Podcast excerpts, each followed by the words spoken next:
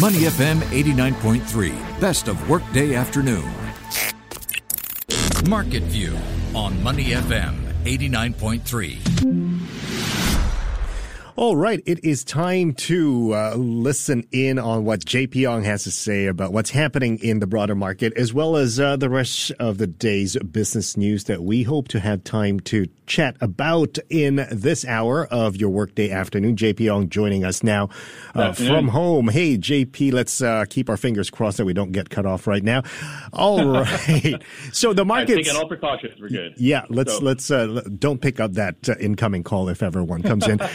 Um, what's happening in the markets? The last uh, report I uh, put on air, we were looking at uh, a little bit of a lower uh, trading day today. Well, sometimes, uh, Tim, if you observe the markets, they tend to do a couple of dances. Sometimes they do the cha-cha, sometimes they do the mambo. Today it's the swing. So we are swinging between slight gains and slight losses. And you are right, we are in the red, but not by that much. Um, about one point down in today's session, about 2,665. But if you asked me that same question about 10 minutes ago, I would have said we were two points in the green. So you're seeing the markets at least stabilizing around this particular 2666 level at the moment. Mm-hmm. So 2,666 is where the STI is sitting. Um, the value turnover has also come down significantly. At this junction, just a little bit into the afternoon session, we're only seeing about 530 million Singapore dollars in total value turnover. So trading appetite a little bit more muted in today's session. Um, winners against losers, the tally at least between gainers and losers, um, relatively even, but favoring the red team once again. A total of 169 stocks, REITs, and trusts are in the red. About 148 that are seeing slight gains so far. Um, so it is a bit muted and a bit, um, just a little bit unsure at least in terms of how the STI is moving. You, uh, you're seeing slight gains shift to slight losses and vice versa. And it's also a bit of a mixed picture when you look across the rest of the region. The Nikkei 225 is down by about 153 points today, 0.7% uh, in the red for the Tokyo benchmark. Out in Australia, the ASX 200 is trading about 20 points in the green, so they're up by about a third of a percent today. Uh, the New Zealand, uh, the uh, NZX in New Zealand, also trading more than three and a half percent in the green. Shanghai and Shenzhen both down by about 0.2 percent. The South Korean KOSPI also trading about nine points lower. We are monitoring uh, closely these mounting uh, tensions, at least between North and South Korea. We know that Pyongyang has sent more troops and is planning to send troops into some of these uninhabited areas near the demilitarized re- uh, region or the DMZ. And uh, and it's, it's stoking more concerns, especially this after they blew up the inter uh, Seoul's inter inter office affairs um, just the other day in, in, in dramatic fashion. Also, we see the Hang Seng today also trading about 74 points down. So Hong Kong shares also not doing too well. Taiwan, though, at least up by about 20 points as we near the close of Taipei's Wednesday session. So there's a bit of a mixed reaction, at least, and we're, we are coming off of very solid gains uh, out in uh, out, out, in uh, out in in in on Wall Street overnight. The Dow Jones closing about two percent in the green, but there are renewed concerns once again as people try to weigh all of this policy stimulus that has been brought forward by major monetary policymakers in the world, especially by the Federal Reserve, and also signs that we're seeing a resurgence in COVID-19 cases. Uh, key points to take to, to consider in in this uh, in the COVID-19 front, and there's three particular centers to take note of. Six U.S. states, in the, especially in the southern region, about five out of six of these uh, in the southern region have all seen a record number of new COVID-19 cases on Tuesday. And people say that this is coming about a month into the easing of lockdown measures in these particular states. More worrisome, I think, is also the site that in, in Beijing that we, they've already reported about 130 new cases. Right. And there are concerns that this is going to be another hotspot or, or, or a second wave of, of uh, cases or the start of a second wave of cases in mainland China, which many say was the first front in terms of battling the COVID-19 pandemic, which stretches back all the way to, to late January. And we also heard today, and we saw that apparently in New Zealand, two individuals who who were granted uh, who were granted uh, bypassing the quarantine tested positive for COVID-19. This was slammed by uh, New Zealand Prime Minister Jacinda Ardern. They're conducting very intensive uh, contact tracing at the moment and isolating these two individuals who came back from the United Kingdom and tested positive for the virus. Mm-hmm. So there could be another resurgence there unless New Zealand's on top of things. So I think these are also important things to take into consideration because, as we know, Singapore is entering phase two of the easing of current COVID 19 measures. Um, uh, this coming Friday. So uh, th- th- this is still very much a potential risk as we continue to ease some of these social distancing measures and restrictions we've uh, uh, we put in place. And I'm sure that the authorities here are also taking very close note of what's happening in these three particular regions also because the risk is still there and I think that markets are getting reminded of a potential risk at the moment. Um, air, airline stocks in, in China have fallen also re, uh, today because they feel that this is going to curtail um, air, air traffic out there as well. All right, two things I want to bring up. Uh, in regards with China, a new report says the outbreak could be more uh, severe than what uh, they originally thought it would be. But then Beijing is also canceling uh, flights, uh, about mm-hmm. 70% of services, uh, in fact. what, what do you have on that one? Well, okay, so it's pretty much a similar, the, similar set of information that you probably have, Tim. So we're seeing about 1,255 flights, domestic flights in Beijing being canceled, about 70% of all their services because of the COVID 19 outbreak. We do know also that the spread, at least in China, was exacerbated or intensified during the Lunar New Year holiday because one of the unfortunate things about the COVID 19 pandemic is, the, the outbreak started to pick up pace in China during the Lunar New Year when people were traveling across the across the country in what some call the world's largest uh, the largest uh, inter-country inter-nation migration at least uh, when you're talking about hundreds of millions of people traveling to their uh, to their provinces um, uh, during this festive holiday or this long holiday period in, in China. And this, a lot of this also done over because of air travel. So mm-hmm. they've decided to cancel and suspend some of these flights until they get a better hold of uh, the COVID 19 situation out in Beijing. Because as we know, this could easily turn into a second outbreak, which could turn into a second wave of cases nationwide. The issue here, and I think the, uh, the, the, the, issue here too, is that a lot of airlines in China, mainland China were looking forward to the easing of these social restrictions that have been going on for the last two months and to help them recoup and try to, and try to revive some of the lost routes and some of the suspended routes that they've had. So they've had to cancel a lot of these inbound and outbound flights out of one of China's large, out of one of the largest metropolises in mainland China. And I bring this up because this doesn't just have implications for Chinese airline stocks and also for the state of the airline travel industry. This also has an implication for crude oil markets.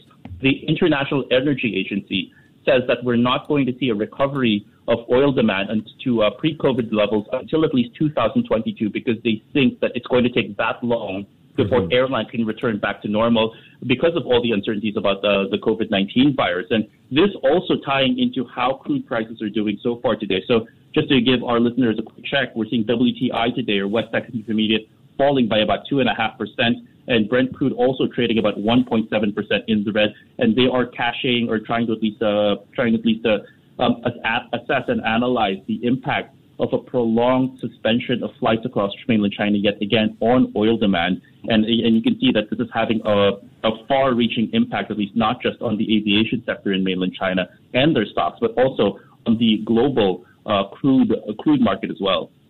All right. Uh, very quickly, uh, closer to home, AirAsia is also reportedly going to resume some kind of domestic uh, domestic flights uh, in Malaysia. Yes, they are, and uh, they have decided. Uh, they, they, announced yesterday, at least, uh, their CEO Tony Fernandes has announced that AirAsia will at least restart all domestic routes starting in July, after the government their eased movement curbs for containing the coronavirus. Fairly, it's fair to say also that Malaysia's done a fairly good job in at least containing or relatively containing the COVID-19 spread there, and it's given a lot of uh, government confidence to move forward and start easing some of those social restrictions and some of the social distancing measures they've also implemented to our neighbor up in the north.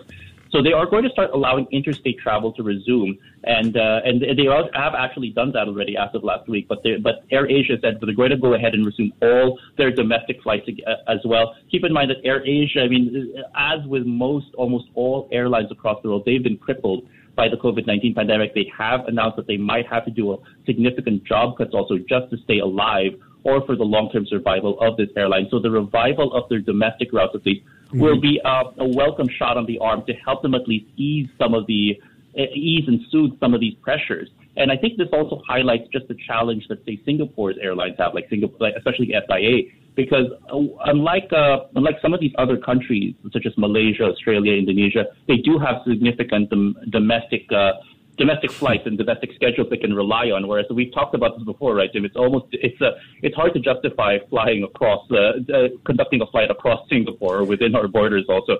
So uh, it, it, it's, it's going to be a challenge that we're going to be facing at least, and something we can't really rely on a hefty or a substantial yeah. domestic industry here. And in fact, uh, JP, I was just talking about this a few minutes ago that mm-hmm. uh, IATA, the International Air Transport Association's new survey says people are not 45% of those they surveyed said they are willing to wait one or two months before all restrictions or after all restrictions are lifted before they can they will even start to consider to travel. So that's uh, this is international travel of course absolutely we're talking about. Yeah, so it's absolutely. going to be uh, tough going for the industry for a while. Yeah. Yeah. And i think the uh, big question here is that okay once you have the covid-19 pandemic under control if and when we do that we hope it's sooner rather than later.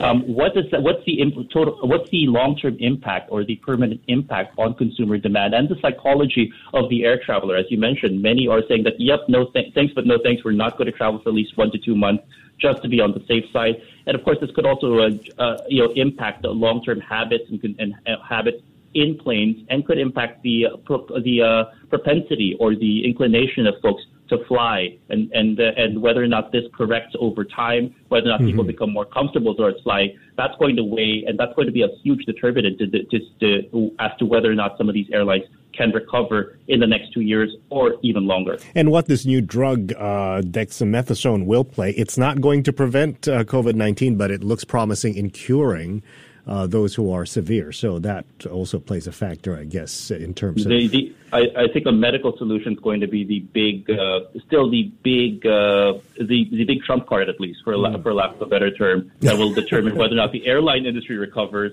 Or, and even the global and, and even the global economy starts to recover because unless we find a way to curtail or get this uh, get the virus under control. Again, it's still going to come down to these medical metrics also. How many cases do we see? How many new infections? Is it going to overwhelm public health systems?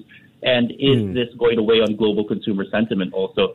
Um, so many answers that will tie back again to whether or not humanity is getting a handle or making well, progress in controlling the virus. I think, in all fairness to COVID 19, still, I think 80% of the people who test positive have mild symptoms of this one, or maybe even more than mm-hmm. 80%. I think the last I read. That is fair to bring up, right? Yeah. So it doesn't mean, I mean, I don't know what's happening in New Zealand, for example, the two cases, but it, for all you know, it could be mild symptoms and not life threatening. So I think we have to take those into consideration when we're giving out these uh, COVID 19 case numbers. In Singapore, for mm-hmm. example, hospitalization is quite low as well.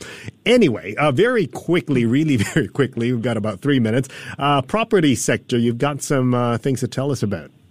Yes, so the property sector at the moment, well, at least for in, in in in the case of Ascott today, they have secured contracts for about 25 new properties and they are planning to reach out into four major cities. So, so COVID-19 pandemic aside, businesses have not stopped looking forward and planning for the future. And, and it seems CapitaLand's business unit, the Ascott Limited, has now secured these contracts for 25 properties. This is the largest number of new properties they've clinched in the first five months of any year, according to CapitaLand. And it's going to see their geographical reach into four major cities.